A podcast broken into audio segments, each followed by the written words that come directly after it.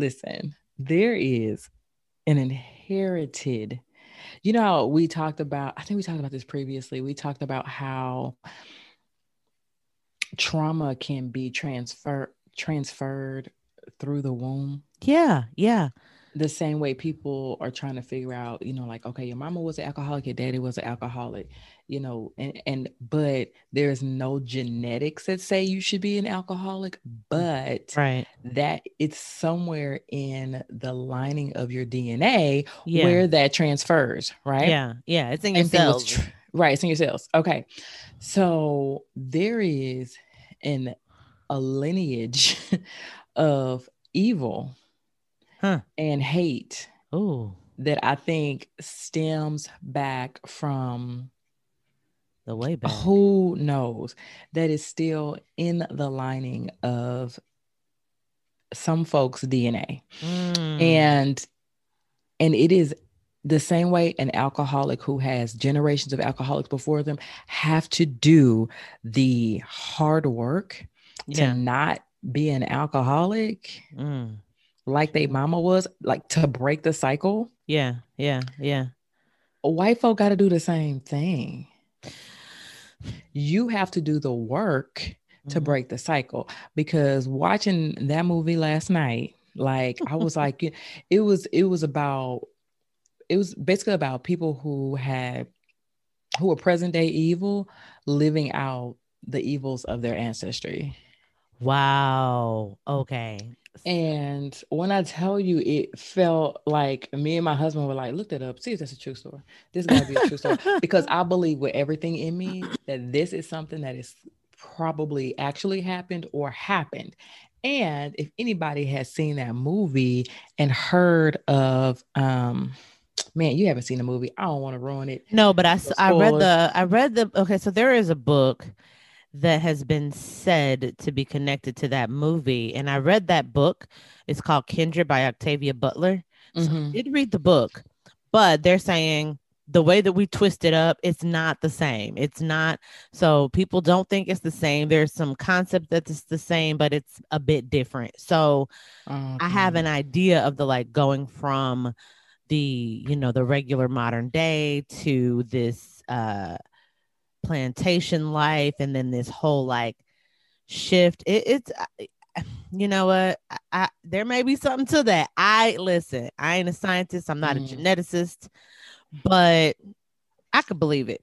I could definitely believe it. It was definitely like, oh yeah, there's some people probably that are in your mix.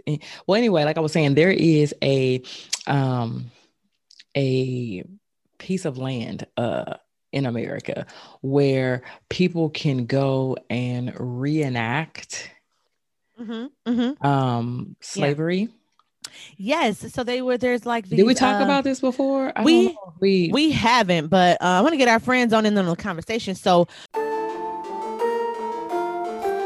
hey ladies, fellas, and friends, you are listening to another episode of Three Dope Wives with LaKendra Atasui, Adelise Jones, and Lamisha Dixon. With over 30 years of collective experience, we are here to give you an inside look at what marriage is really all about. Honey, we are airing out all the dirty laundry, spilling all the tea, and telling all the business. Are you looking for something really real? Then, honey, pull up a chair and grab your favorite cup of something hot as we dish on all things marriage. Welcome, friends, to another episode of Three Dope Wives. I am your homegirl, Kendra, in the house with my homegirl, Lamisha. We are missing one part of the Three Dope Wives. Our girl, Adelise, is still taking care of some business, so we're just going to continue to keep our prayers up with our girl. But we're just having us a little bit of small talk. I'm sorry. I forgot to get y'all in on the conversation. We are right now having some small chat about just, you know, how our weekend was. So Lamisha's telling me about how she is, you know, watched this movie Antebellum over the weekend and like some of the impacts of that. So I just want to invite y'all into our conversation, because we was just having it good by ourselves, honey.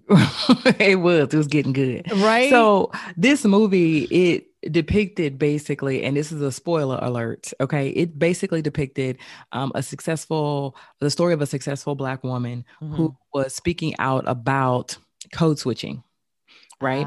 About how we have to adapt to the environment instead of bringing our whole real self into an environment and having the environment embrace and adapt to us. How we are all, as African-American women, put into environments every single day where our genuine self is not the norm. So basically in 2020 terms, can we norm being a Black woman?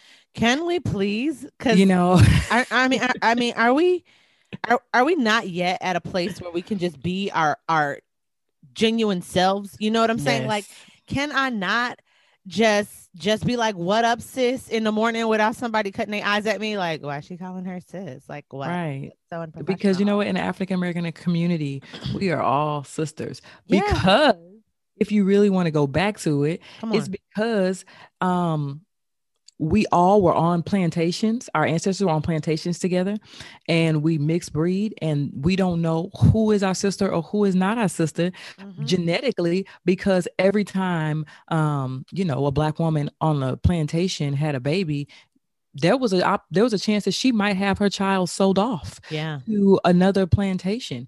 And so everybody is our sister and everybody is our brother, because in all actuality, we just don't know. Right. We don't know. And the fact that slave owners, raped slaves, throughout all of the history, which is why we are such a panoramic mixed bag. Right. Yeah.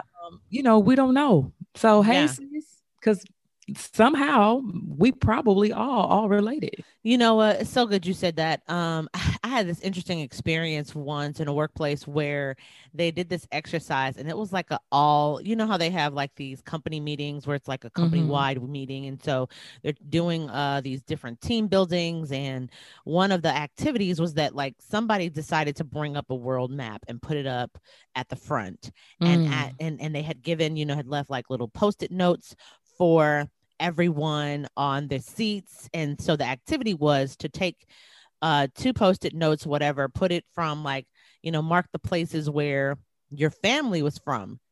And I just sat there like, I just could not. And then so someone finally said, hey, LaKendra, why aren't you participating? And I said, what am I supposed to put on this thing? Like, if you don't understand how broken the African-American lineage is, I would need to go into like a 10-year deep dive into trying to figure out where my parents' parents came from, right? And then like try to trace that back to whatever region in Africa, and then how many times diluted is that? You get what I'm saying? And then of course, my skin tone and my nose tells people that everything in me ain't from Africa. So there's something French in there somewhere, but I don't know where. So, I mean, like it just, and then there could be some other things mixed up in there too. Because, Massa was sleeping with the field slaves. So I'm just saying like it just, and the house slaves, let's just make it perfectly. That's right. Yeah. The house slaves got it worse. You know what I'm saying? So the thing is, it's so, It's a messed up idea. You get what I'm saying? That we don't already have the sensitivity or the wherewithal to realize like, oh yeah, I mean, you probably can trace back maybe 3-4 generations, but that 3-4 generations is going to be here in the States. It's going to be, And how you going to get to the continent of Africa? And then how you going to narrow it down to the region, in Africa, to even get to the country that your people are from within the continent of Africa. So I just, girl, I just sat there, and it was like a real like moment for, they're like, oh my gosh, I'm so sorry. I never realized, cause you can trace yours. You can say, oh, my great grandfather came from Poland, and my my great grandmother was Scottish, and then I got a little French over here. I mean, because nobody took you and enslaved you and then commingled you and then moved you all around and then commingled you some more. You know what I'm saying? And then we don't even know about the accuracy of those records. There's never really accuracy of like the ages or even the names of the slaves, because sometimes their names were changed when they went to different places. So it's like, it really is a toss up unless we do some real scientific work. Like unless I go get a swab, go to like I think it's something like my yeah. So there's my ancestry.com and then there's my African ancestry.com. All across the country. What's funny is what you mentioned about the naming is in this movie. When she was on this plantation, they made her change her name. And it was a what's your name situation. Girl. You know, Toby. It was like that. Oh no. I think, gosh, I am on the fence because I'm not a horror lover. And I know that this movie is horror.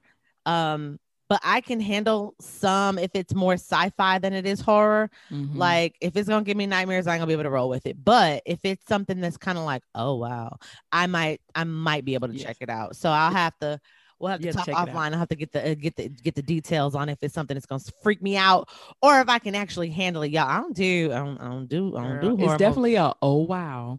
Okay. For me, it was a horror movie because sometimes this stuff in horror movies you be like, that's real close to the truth. It's too close. That's right. The thing, that's the stuff I can't. So I can't watch anything supernatural because I'm like, I believe in the spirit realm. I ain't playing with it. I ain't playing with y'all. I'm not even putting it on. You can't even come to my house and watch it as a guest in my house. Like you can't watch it on no TV up in these four walls. Like you got to go home with that. We ain't playing them games like that. I don't want the spirits nowhere up in here. Like, wait a minute, how'd I get over in that bedroom over there? No. We don't do that over here. So, wow, we could be all day, you guys. I'm telling you, history is like something that I know that we are both very passionate about and something that's really interesting, especially with us both being Black women. Not that like all history isn't rich history, but you know how it is. You're really a lot more connected to your own history and it's a lot more interesting. So I don't want us to get off track because we do have some good topics to talk about today, you guys. We do. Let's dive in. We are. So today, we're always, and as you all know, the Three Dope Wives, we're always talking about keeping that marriage together, right? But we know, I don't want us to seem like we're on some highfalutin, perfect world cloud, and we don't realize that sometimes there is a time when enough is enough. Sometimes fighting it out isn't worth it.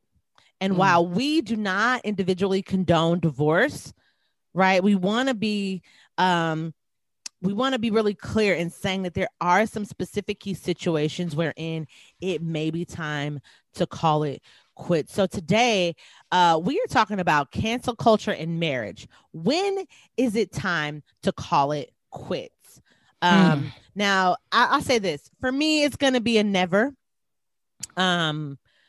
The mister is essentially stuck with me until my eyes close forevermore. I'm just saying it's what it is.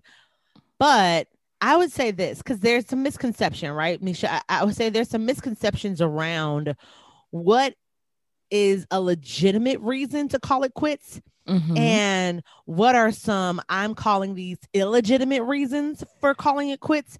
And then there are some borderline issues that can really go one way or another when it comes to it. Now, for clarity's sake, we are Christian women. And so a lot of the premise of our belief is going to come 100% from the Bible, right? So we're going to be following, guidelines that way. Not all of you are Christian, and I understand that. So there may be some other things that are leading and guiding your decision-making, and that's okay. But I'm going to just give you the reasons that are okay, but we're not going to start there. I'm going to give you those last. We're going to start with the illegitimate reasons. Misha, the illegitimate reasons, the thing that when people go in court and the documents say irreconcilable differences, come on. Those things, the things that like, it's just like, you know what? I'm tired of you. You tired of me. You ain't cute no more. I don't like you no more. Like that kind of stuff. That's illegitimate reasons why people call it quits or cancel the marriage. You know what, bro? You are canceled. You know what? It's over. I'm tired of you. I'm done. I don't even like you no more. You ain't even cute. What's up? Nope. First one that comes to mind is sex. Sex. Yes. Sex. Y'all ain't getting it in. What? You're not. No, there's no sex in our marriage. There's no sex in our marriage. What? Like, we haven't slept together in a year. Oh. I don't find him attractive anymore. You know, and I'm saying that in a different voice because that is not my. That is not what's not going my testimony in my house. But. Yes, it ain't me, but one of y'all sound like this. somebody, one of the listeners sounds like that yeah. They have a sexless marriage. Like, they're just, there's no, not just sex, but there's no intimacy that leads to the physical act of sex. You know, there's so much in that. There is. There's so much in that because, like, how do you end up with a sexless marriage? Like, you know, y'all used to pop it off like rabbits every single day, 5-7 days a week. Mm-hmm. If you wasn't menstruating, it was popping. Some mm-hmm. y'all nasty. Some y'all do it on your period. I ain't gonna say nothing. Less. Somebody y'all put a towel down. Put a towel down. Some of y'all nasty, but for those that ain't, you out here like, okay, well, it ain't my 3 to 7 days of flow. It's on and popping. Okay, what about that first day? That first day would. That's nasty. Day. It's nasty. I don't care. It's disgusting. Okay. It's gross. I can't do it. I'm always like on the extra check, like, I need one more day. Because if we go too soon, my pH balance ain't restored, and then I ain't got the WAP, and so then that's a whole problem. So because the WAP got to be right. WAP got to be right. So you know, got to get the girl right. So anyway, we got, you know, I that part. But you don't just stop. You know what I'm saying? It's not like, we was getting it in every day and then we stopped. Something happened that caused the sex to dry up. There was possibly, a lot of things happen. Like, you become unattractive. Like, there's weight gain or weight loss or hair loss or, you know, you got a limp eye, or you know what I'm saying? Yeah. Or you got sick, and then like it ruined our, I would say, flow. Like, I feel like most couples have a sexual rhythm. Yes. Like, wherein like you getting it in every whatever couple days, every however it goes, and then something happens that just throws the rhythm off, and then you have a hard time reestablishing the rhythm.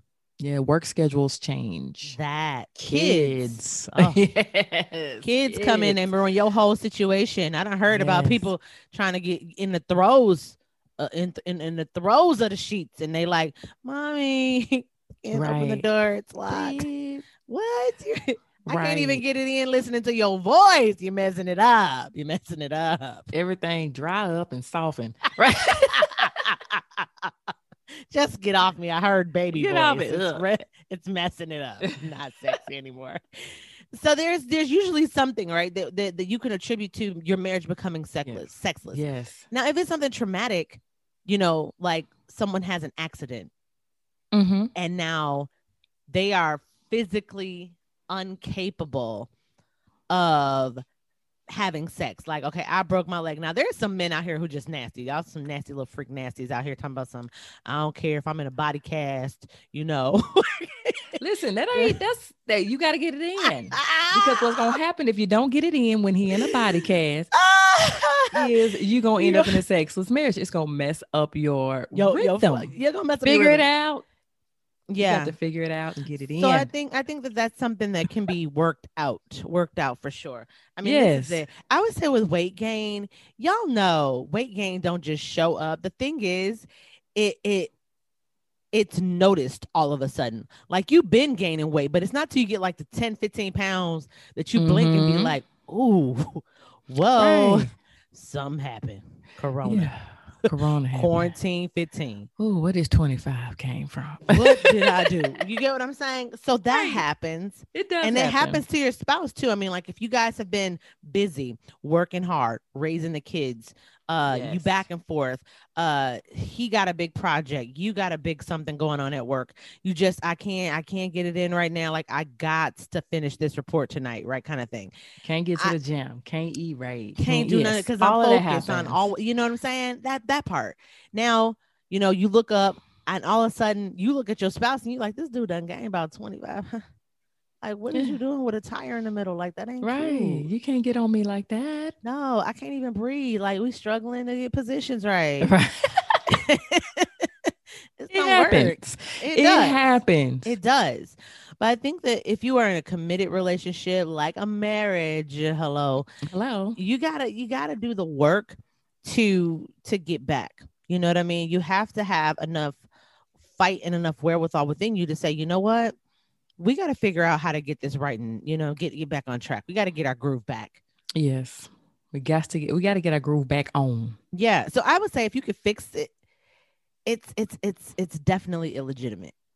Sexless marriage to me is definitely illegitimate. You can first I would say as you get older, everybody can't continue to get it popping. Like, things happen, you know what I'm saying? But you can always find ways to become intimate and get your needs met. Right. So just because there is no, dare I say, penetration, that doesn't mean that people have to go without feeling fulfilled. You know what?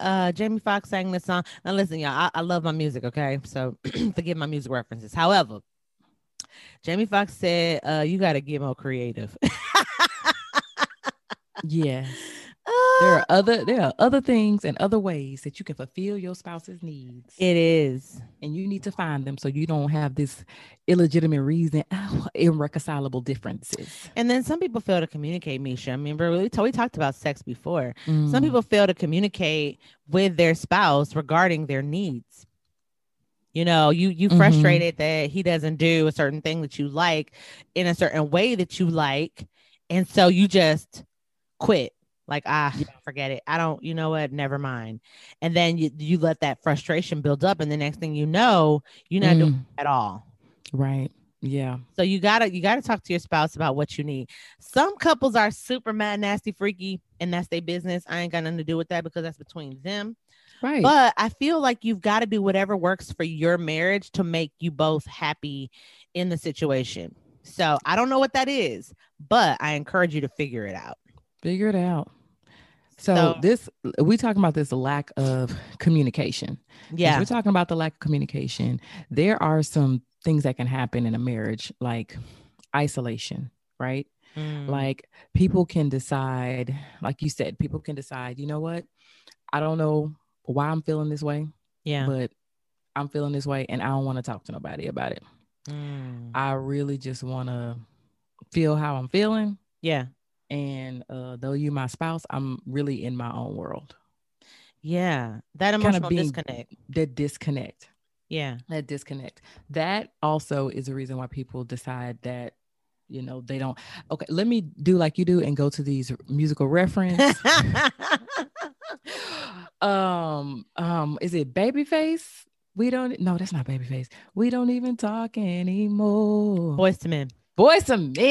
We don't even know what we are talking about. Yes. That is real. And that is, people decide, you know what? We don't talk no more. We both in our own worlds. We just argue for no reason. We can't get on the same page. We're just different people now. Yeah. We just don't click anymore. Yeah. Right. And that all stems from just not communicating, not staying in the loop with your spouse, not finding ways to connect. Yeah. Like we had our last episode, Can We Be Friends? Yeah. Like, not taking the opportunity to connect with your spouse, relearn your spouse. Yeah. Fall back in love with your spouse. Right. Yeah. Those things happen and people are like, you know what? We just don't work anymore. We don't fit. Yeah. You know? And so they try to be out. I think it's important also for us to not forget that, like, there's work involved. So I think all of these illegitimate reasons they're going to come back to the work. You get what I'm saying? Like, it's going to come back to, you doing your part to get till death do you part. Ladies, listen, you can't just throw in the towel. Like, I'm going to tell you, we know from just longevity in this thing called marriage that it's not just a, it's not a quick fix. Nothing is a quick fix. Okay. It takes really hard work and dedication to have a good and thriving, successful marriage, right? Because it's easy to disconnect and to isolate yourself. Like, that's easy. It's so easy to start living your separate life while you're married. Like, I can't tell you how easy it is to just like, oh, I'm gonna just start hanging out. I'm gonna just go to work. And then after work, I'm gonna hit happy hour. And then after happy hour, I might just go to the gym and then you come home, honey, it's 9-10 o'clock PM and you done already ate because you done been out with your friends. You're not having dinner at home. And you like, I'm about to shower and go to bed, do it all over again. I had no conversation, had no communication, nothing with your spouse in a day. And you can go on like that for weeks on end. And the next thing you know, you look up and you're like, this person's a stranger. Don't give me that reference. You know the song. We all want. There's a stranger in my house. Come on, Tamia. Yes, that can happen, and it happens to so many. It happens a lot to people. Yeah. Who, especially, I will say, if you are a wife that is at home for a stint and not working, you're at home all day by yourself. Yeah. And your spouse is gone. They at work, they at the gym, they at happy hour. They have, all of these friends and associates that they kick it with because of social work, engagement. Because of the gym. And you at home with a new baby, you're at home, take care of the kids, managing the house, worry about an illness or something like that, or a parent who is, falling sick. You're doing all of those things. And your spouse is out, developing a life of their own, without you. Yeah. And that can happen, but, and it could be either way. It could be the wife or the husband. Yep. And now all of a sudden you look up and you like, I don't even know this person. At like all. The person that I married wasn't a happy hour person. No, nope. The person I married, didn't drink unless it was socially. Now every night, every day after work, you're having a couple of drinks. Yep. And so it definitely can happen, but it is not a reason to call it quits. It's not. It's 100% illegitimate, because this is it. Whenever, and this is what I think people forget, whenever you start a new relationship, you're getting to know that person. Mm-hmm. You're at square one. I don't know you. You don't know me. You don't know what I like. You don't know what makes me laugh. You don't know what irks me or irritates me. You don't know my family. You don't know what I've been through. Mm-hmm. Yada yada. Right. So the whole spiel. You have to go back to square one whenever you're in that situation. And the reason people get frustrated is because they're just like, I already know this person. I don't feel like doing that. Right. Well, but you don't. That's the problem. You have to get reacquainted with your spouse when you find yourself in that place.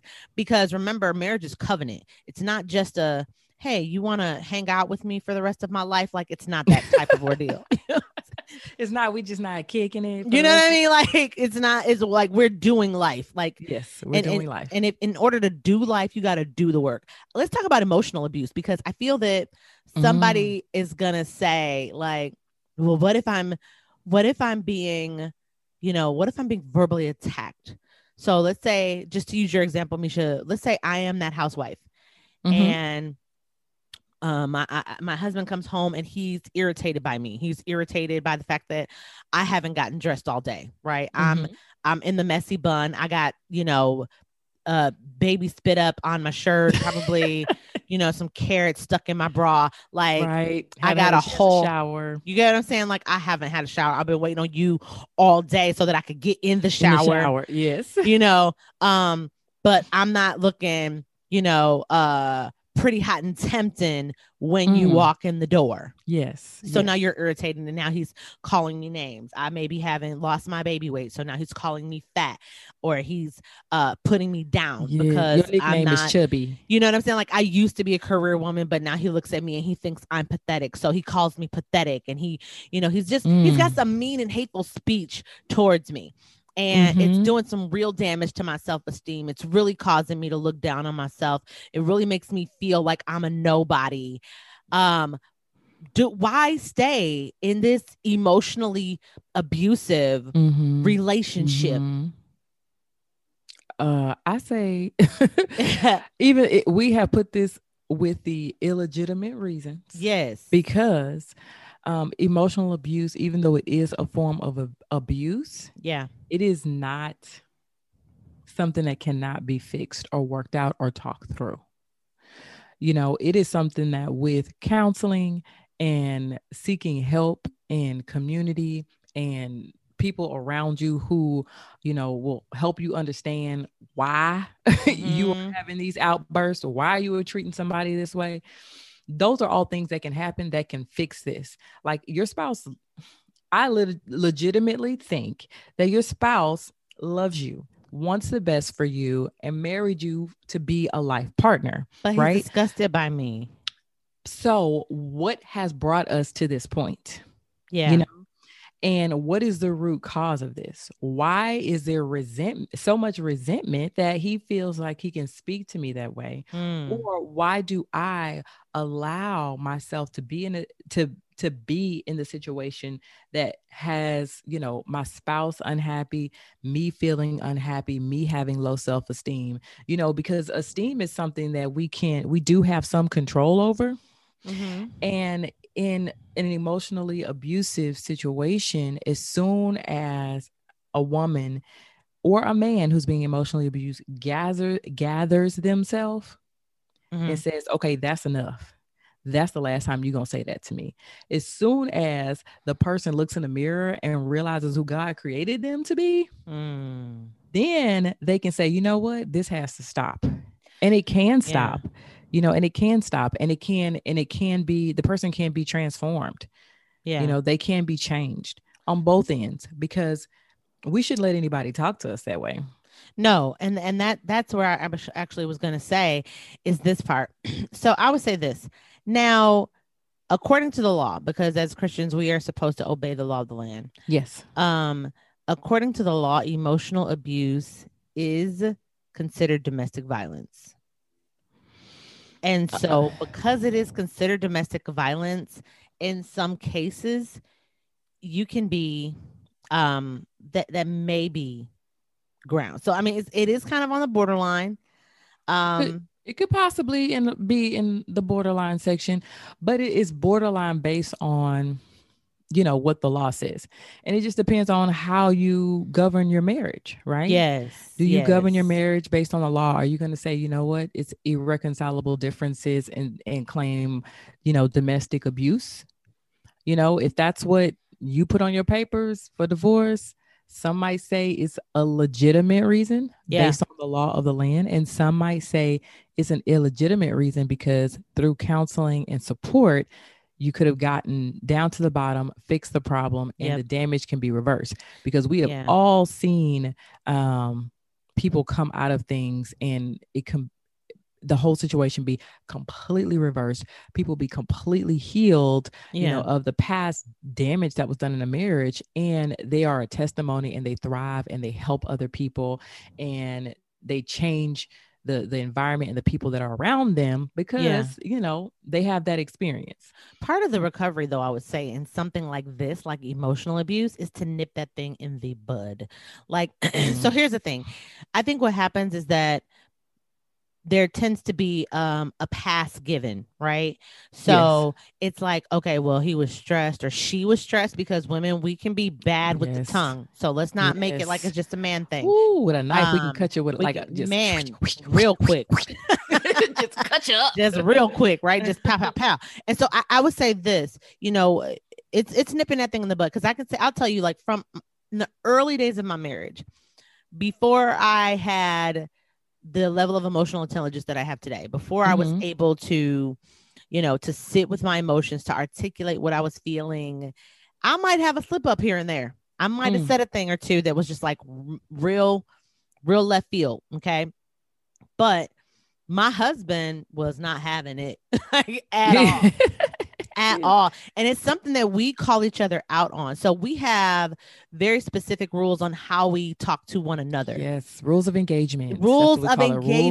Yes. So very specifically, I'll just give you one of our rules. One of our rules is you cannot swear. You cannot use any cuss words when talking to me. Yes. At all. Like, wonderful rule of engagement. It doesn't even have to be, I mean, period, point blank. Like, I don't care how mad you are. You need to dig deep, and you need to use your vocabulary and you need to articulate in a way that is clear and respectful without swearing, period. And it's not even just like calling me a swear word, period. You cannot use a swear word to describe how you're feeling. Yes, that's all. A great rule of engagement. Yeah. So I think starting with rules of engagement in this, okay, I don't talk to my spouse like this, period, point blank. Mm-hmm. Like, there are a couple things that I know that are 100% off the table as far as like things I will say to my husband, about my husband, or at my husband. You get what I'm saying? Yeah. So there are things that I'm like, one thing I'm never talking about, and this is not even something that he and I have discussed, but it's something that I have discussed with other married women. Mm-hmm. I will never disrespect my husband by talking poorly about sexual performance ever.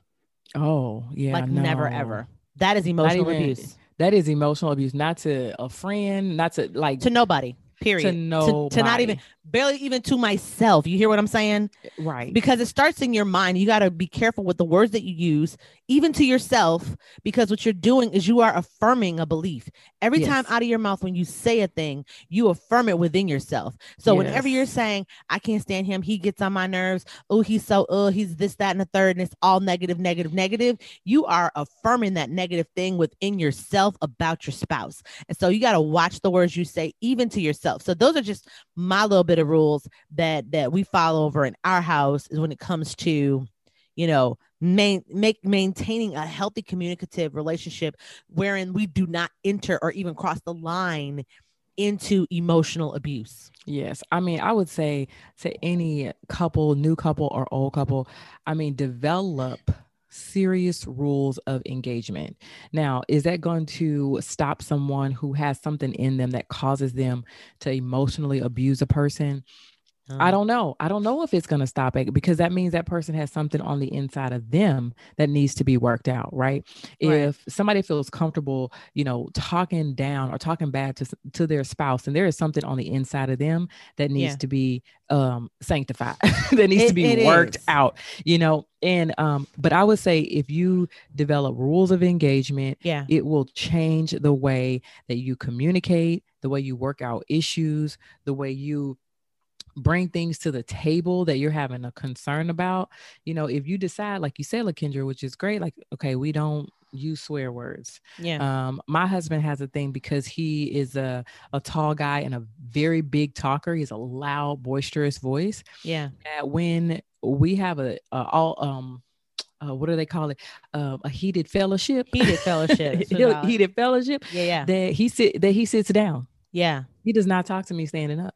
That's our rule, because then it becomes too much. Your voice is loud. You know, you use your hands and you're standing up over me. No, that's intimidation. It's intimidation. So our rule of engagement is he sits down. Anytime we have an issue or conflict, we are both sitting, looking at each other face to face, and it completely changes the dynamic of our communication during that time. So what about people that say that we're not in love anymore? I just... You know, I fell out of love with him. I woke up one day and the love was gone. I think those people might need to revisit what marriage and love is, because being in love, to me is an emotion. It's a feeling. It is not something that you lean or balance your whole marriage on. So I can't be the butterflies? No. The butterflies, they come and they go. Okay. They're seasonal, you know, the same way they outside, you see them sometimes. Butterflies are seasonal. They're not there for, like, we just celebrated our 15-year anniversary. Yay. 15 years. Whoop, ain't nobody been to jail. Ain't nobody got all their limbs. You know what I'm saying? Like, got all my teeth. Got all our teeth. We everybody got their hair. It might be a little gray. It might be a little gray, but we got all our hair. So we're in celebration mode. But I will tell you that within the 15 years, I don't wake up every morning to butterfly kisses. Yeah. You know, because I got that warm and fuzzy feeling for my husband, and the same with him. I know sometimes we roll over, be like, "Oh, you still? Oh, okay. You still okay, we're gonna do this again another day." You know, So it's not always the warm and fuzzies, and not being in love anymore is something that comes and goes. Yeah. You can not be in love with your job. Everybody has a honeymoon phase at their job. Hello. And they go in and out, and then they get a project that they love and they're really excited about, and all of a sudden they're in love with their job again. Yeah. Right? Yeah. Same thing with marriage. Same thing with marriage. Same thing. You know? I mean, you go in and out of love, and it is not a reason, you know, to decide that, you know what, it's just not working out. We're just not in love anymore. It's 100% illegitimate is what you're saying. 100% illegitimate. You are in a committed relationship, and when you're in a committed relationship, things are going to be up and down. It's going to come and go, and you just ride it out. Yeah. You're right. And I love that you said that, though, Lamisha. Like, the butterflies come and go. The butterflies are seasonal, because it is. I mean, it's not just, it's a commitment. It's a commitment. It's something that you do regardless. Love is a verb, right? It's an action word. It is something that you do. It is not something that you feel. So, but you may feel love. I'm not going to say that you never feel it and that you shouldn't feel it within your marriage. You shouldn't have that fondness, that lovey-gooey, ooey type feeling towards your spouse. But like you said, Lamisha, I agree 100% that it's not always, it's not every single day of every second of every single day. You get what I'm saying? Right. Sometimes you get in the throes of marriage and the love becomes like a back burner. Like, you know what I mean? Like, it's there, but it's not like our sole focus right now because we got other stuff to take care of. So I think that that's something to really think about. But when in the ways of love, because there's a book that was written called Love and Respect. It's something that my husband and I picked up when we were engaged and just trying to figure out the crazy cycles and get our minds right and get ourselves prepared for marriage. But men can oftentimes translate love as respect, right? So what if in the marriage there's a lack of respect? And I think all this stuff kind of works together, right? Because we were saying before that women can be reckless with our words, and we can be, really sharp with the tongue, and we can come in ways that might otherwise feel disrespectful. And to that point on emotional abuse, men can be also disrespectful. And so there's an inherent need in most people to feel that the person I'm with every day respects the person that I am.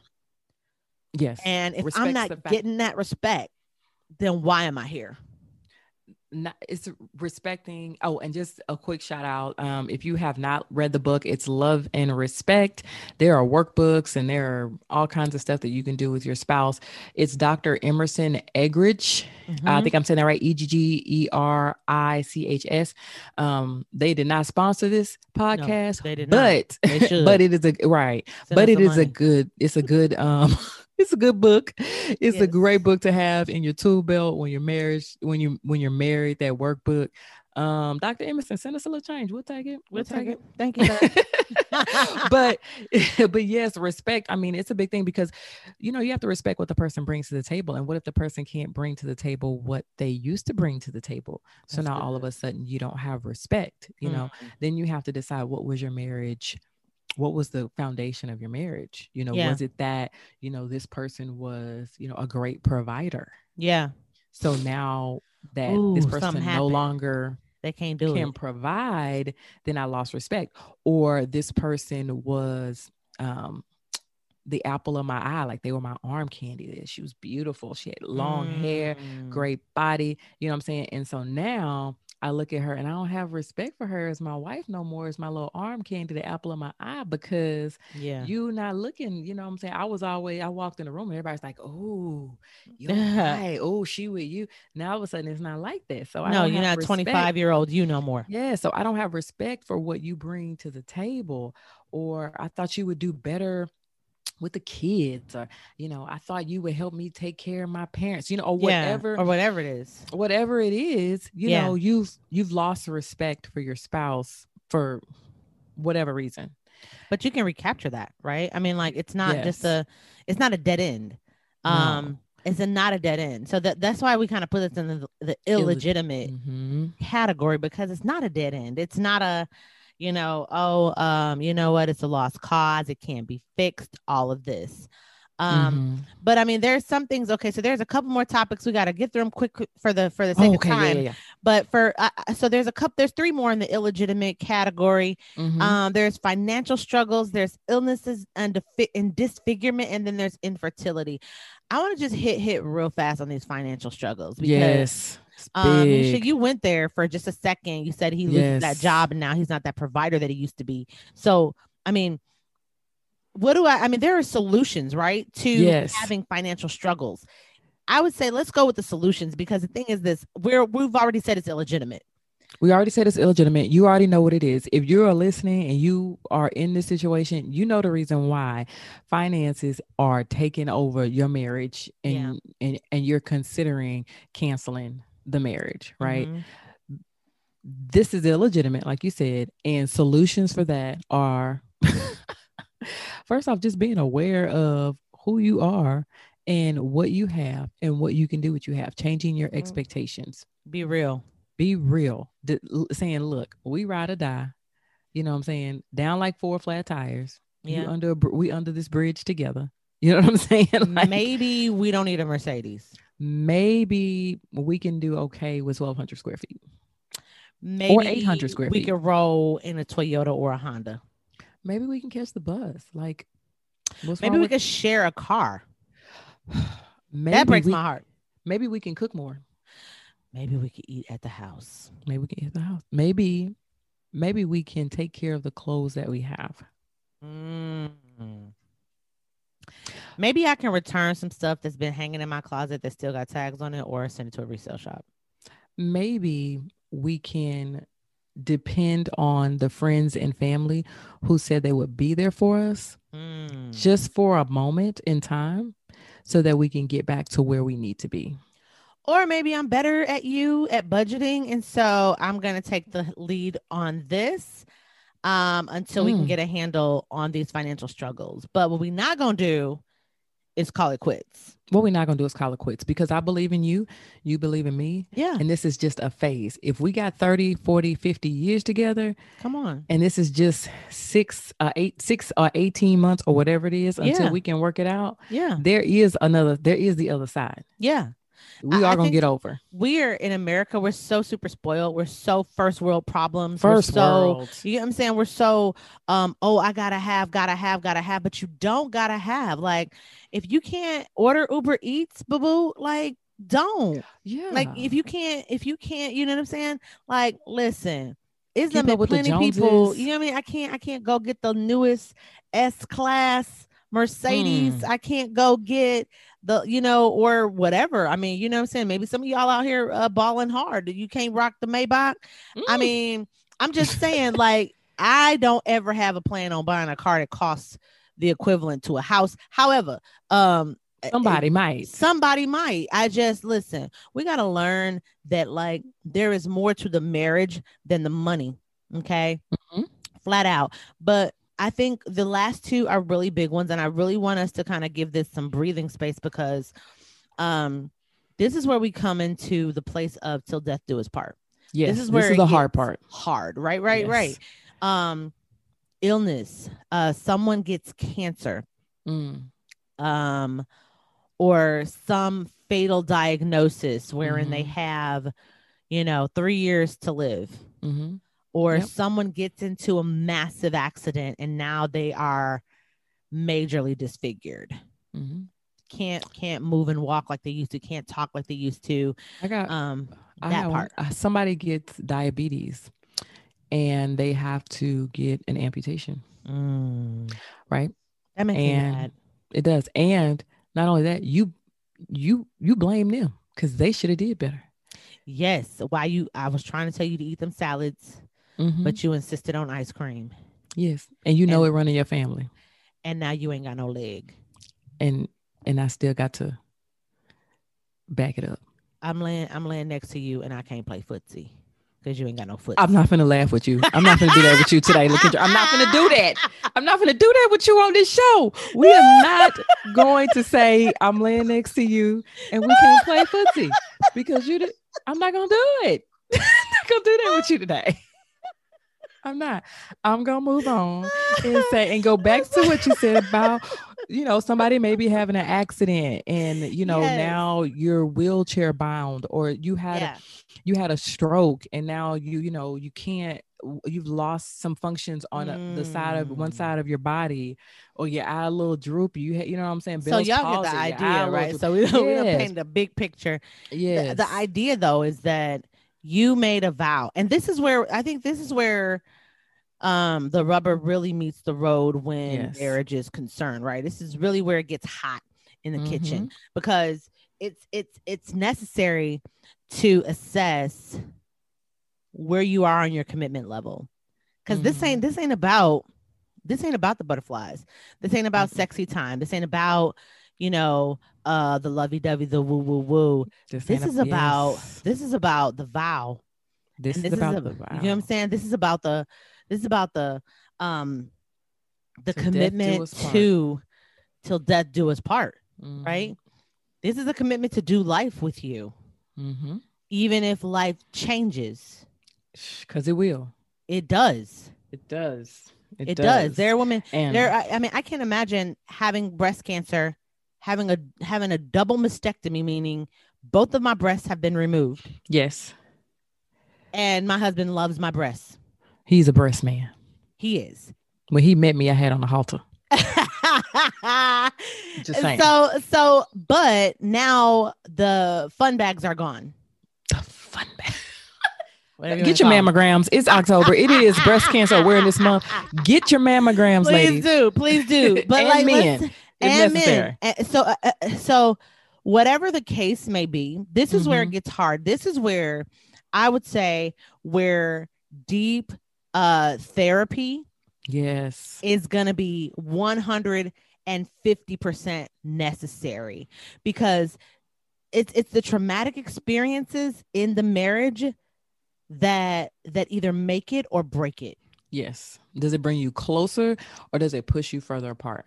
And if somebody, you know, has an illness or suffers from some, you know, something traumatic that causes disfigurement, you know, this is a time where they need their spouse the most. Yes. And if they can't hack it, if they like, I'm not attracted to you anymore, or I can't do this, or it's too much work to take care of you, you know, or all of those kinds of things, that is where a marriage either, you know, it can make or break a marriage. And you have to decide, and we would hope that you decide, because this is right under illegitimate. Yeah, it is. That has nothing to do with the commitment that you have made to this person during this time. I mean, I know a couple that, the husband had cancer at the beginning of their marriage. They lost their job. He lost his job. They lost their house. They had to go down to one car because he could not work. Right. And so then, you know, they made it through that. 10 years later, he was diagnosed with cancer again and did not tell his spouse. Instead, he pushed his spouse away. Wow. And because of the shame and the hurt and the fear that he had to bring something like that illness back into their marriage, what he did not understand was that the woman had decided that her commitment and the vow that she made was stronger than anything that cancer could bring to their marriage. Come on, wife. And he spent a year pushing her away and doing things to, you know, tear the marriage apart. Yeah. And when he finally came to a point where he confessed what was going on, that he had cancer, I'll just say this, their marriage is stronger than he's ever been. He has more love, respect, and their communication is on 1000 than they have ever had before, not realizing that second bout of cancer was what took them to the next level in their marriage. Wow. You know? Yeah. And so giving up, ending the race before the race is done, can keep you from the blessing that's at the finish line. That's so good. And I really just affirmed my point that it is a maker or breaker. Yeah. The last one that we had on illegitimate reasons was infertility. And I just need to, I guess I need to explain why we put infertility into the illegitimate category, right? Because I know somebody is thinking, but having kids was a deal breaker for me, right? Like, I really wanted kids, and now we can't have kids. Well, you can have kids. You may not be able to have them the way that you thought you would. Mm-hmm. But you can still build your family. Okay. So I'm gonna just put that out there, but this is it. Oftentimes infertility in marriage is not known until you get to the place where you are actively trying to pursue having children. Mm-hmm. So you don't know that there's a problem because you didn't try, and now you're trying, and then you're like, wait, there's a problem.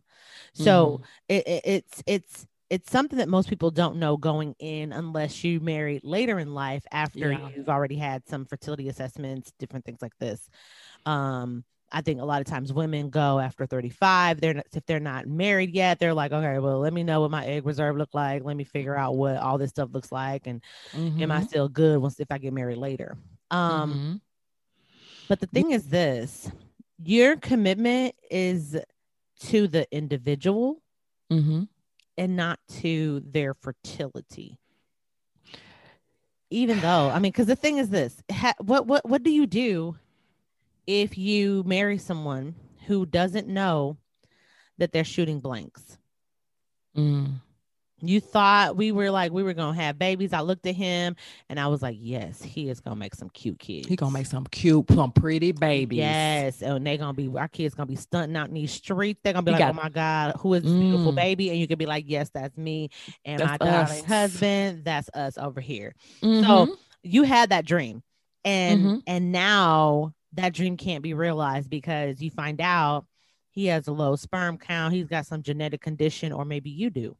You have low egg count. You have some genetic condition that is really hindering the fertility. Do I throw this marriage out the window? You know what? With infertility, I think these are misguided, or just flat out wrong expectations. When you and I'll say this, and this is my thought. If you were expecting to experience the baby kicking you in the stomach and the maternity, photo shoots and finding out the gender reveal party and all that kind of stuff, because you wanted to, have this experience as a mother and as a father. If that is something that is a deal breaker for the marriage, then your expectations were wrong. Yeah. Because all kids don't come through the same way, right? Some kids are adopted. Some people have God kids that they never expected to have fall into their life. Yeah. Some people have multiple births and didn't want multiple births. That's it. Yeah.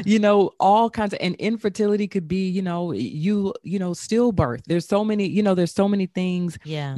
You just can't bring that expectation or that dream to fruition. Yeah. Right. And that to me has nothing to do with the marriage. It is a benefit of marriage, right? To be fruitful and multiply, right? And everybody hears that and thinks being fruitful and multiplying means that it means having, womb developed kids. Yeah. And that is not the only way you can be fruitful and multiply.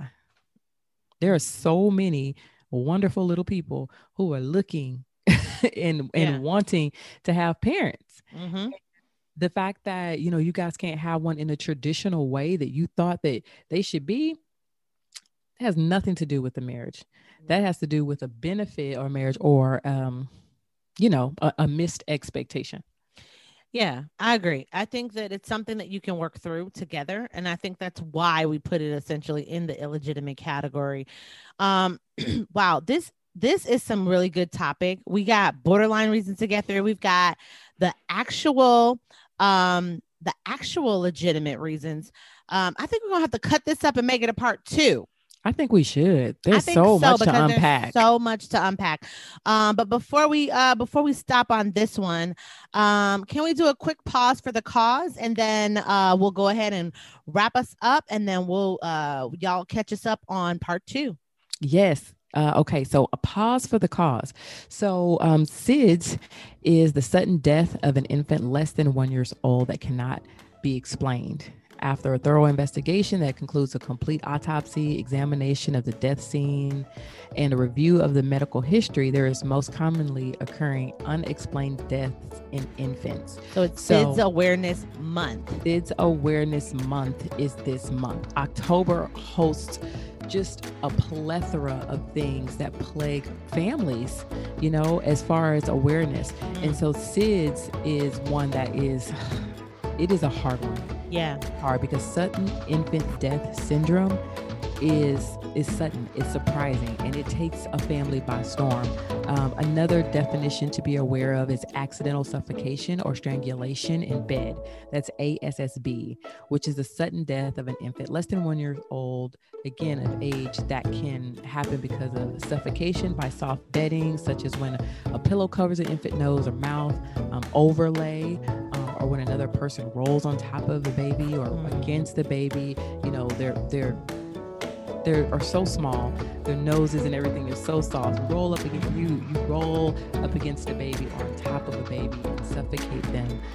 Wedging or entrapment, which is when an infant is wedged between two objects, such as the mattress and the wall, the bed and the frame, or any kind of furniture. And then there's strangulation, which can happen when an infant's head and neck get caught between crib railings, which the traumaticness, I think I shudder to think of it, right? Yeah.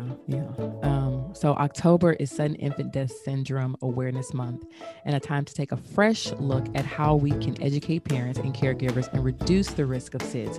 According to the Center for Disease Control and Prevention, the CDC, about 3,500 infants died in the United States in 2014 of sudden unexplained infant death syndrome. The following recommendation for SID risk reduction is this. Always place babies on their back when putting them to sleep for naps at night or at night. Use a firm sleep surface, such as a mattress and a safety-approved crib covered by a fitted sheet. Share your room with your baby, not your bed. Not your bed. Share the room, not the bed.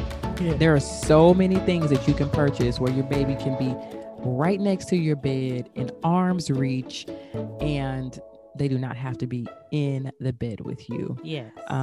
Keep soft objects such as pillows, loose bedding, toys, all kinds of little soft teddy bears and stuffed animals, that kind of thing, that are so cute.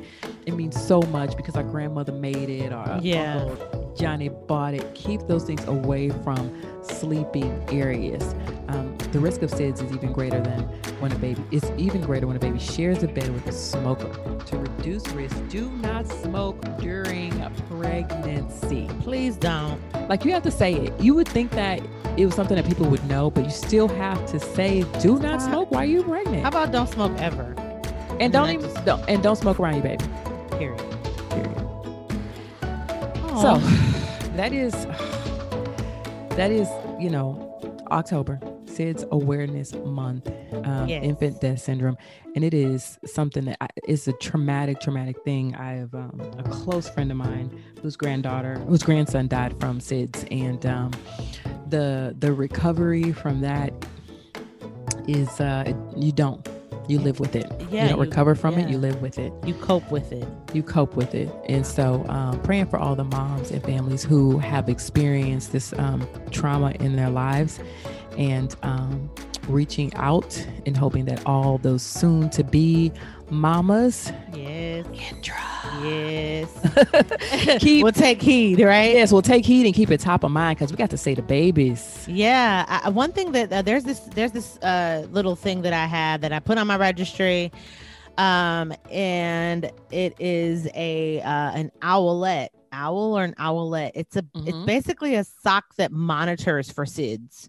Mm-hmm. And so it checks the baby's vitals to make sure that he or she is breathing, that they are getting enough oxygen throughout their body, that, you know, if there's something that, it's basically like an alert system, because, you know, baby can't tell you, hey, can't breathe, but the system can. So I'm definitely, whether somebody gets it off my registry or not, I'm definitely going to have one for my baby, because we have gone through it to have a baby, honey. So we're going to do everything we can to make sure he makes it to have a long, strong life. I need him to be burying me and not the other way around. Can we say congratulations on 22+2? Oh, yeah. Congratulations. Congratulations. Yay. If y'all don't know from past episodes, our creator and host LaKendra is expecting, and she just crossed her 22-week mark, and it is so significant. Yeah, and we are just delighted and overjoyed with her progress, and cannot wait for baby Atasui. Oh my gosh, I'm gonna blush! Oh my gosh, totally blushing! Oh my god, it's significant. So for those of you that don't know, I lost twins last year at 22 weeks exactly. So I am currently the most pregnant I've ever been. And so from here on out, I will be the most pregnant that I've ever been. So I am just, it's a really, really exciting time. But you guys, we have run out of time. Yes. And I hate it because we have so much to share, but we're going to continue this conversation part 2. Y'all hit us up next week, and we're going to continue on cancel culture and the marriage. I just want to close this out real quick and just say, you guys, we love you. We appreciate the support. We hope that you are learning something from what we bring every single week. And we are excited to share these things. You guys, marriage is so important, and we really, really, really want everyone, especially us ladies, to do our part to get till death do us part. Don't throw in the towel if you can avoid it. Don't throw in the towel. Do what you got to do. Go to therapy, hang in there, read some books, surround yourself with other women who are having a thriving and successful marriage that can give you wise counsel and coaching when you're going through your hard times. Yes. Don't rely on your feelings. Your feelings will lie to you every single time, because feelings are fickle, honey. They come, they go. And the next thing you know, you're doing something from an emotional place that is going to have long lasting repercussion. So I just really want to encourage us all to do our part to get till death do you part. Ladies and gentlemen, all our friends, listen, we love you. We will see y'all next time. Peace. Peace.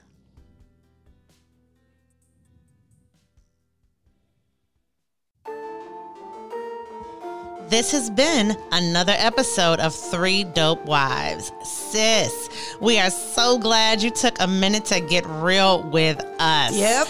Listen, I want you to know something. Every day a woman is married and a wife is made. Vows are exchanged and hopes arise. Mm-hmm. And every day a woman's dreams are crushed.